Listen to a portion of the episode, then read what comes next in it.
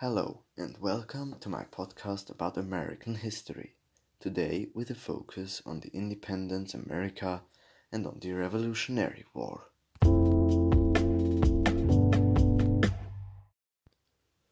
The 4th of July is the Independence Day of America. I think a lot of people know that, but not everybody knows what really happened in July 1776. So I'm going to tell you what happened.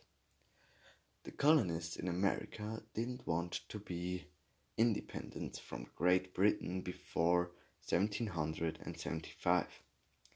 Then, in April 1775, the Revolutionary War broke out. I'm going to tell you more about that war later.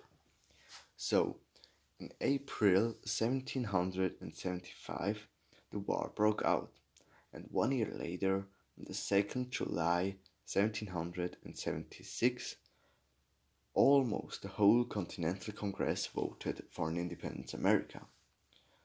So on the 4th July, the Continental Congress adopted the Declaration of Independence.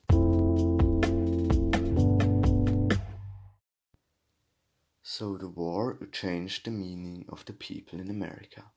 Before the war, most of the American people didn't want to be independent. But during and after the war, almost all American people wanted to be independent.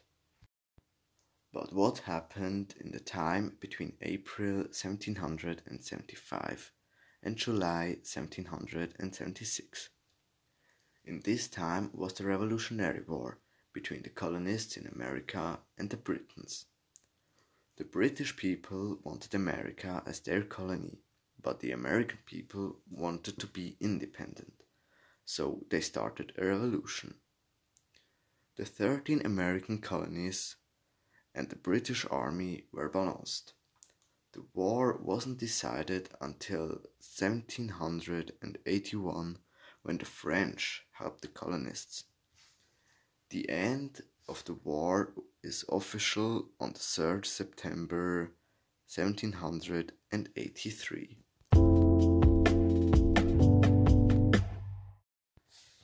This was my podcast. I hope you enjoyed listening and see you in the next podcast.